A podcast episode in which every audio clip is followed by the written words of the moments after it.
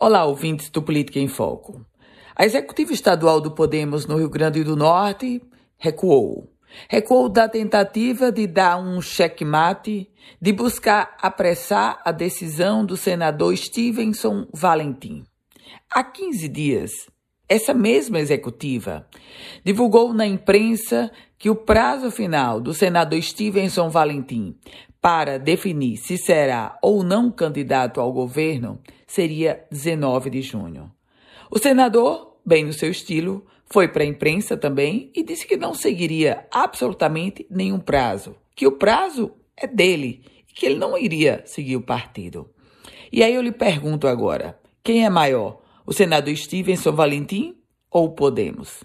Ora, pelo desfecho desse episódio, Claro que ficou provado e comprovado que o senador Stevenson Valentim é maior do que o Podemos. Aliás, se o senador sair do Podemos, Stevenson continua senador.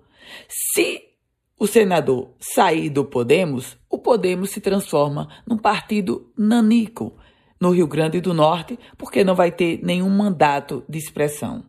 E o fato concreto disso tudo é que o Podemos agora recua e diz que não há prazo para o senador Stevenson Valentim definir se será ou não candidato ao governo do Rio Grande do Norte. O prazo que há, claro, é o da legislação eleitoral, 5 de agosto, data limite para a realização das convenções.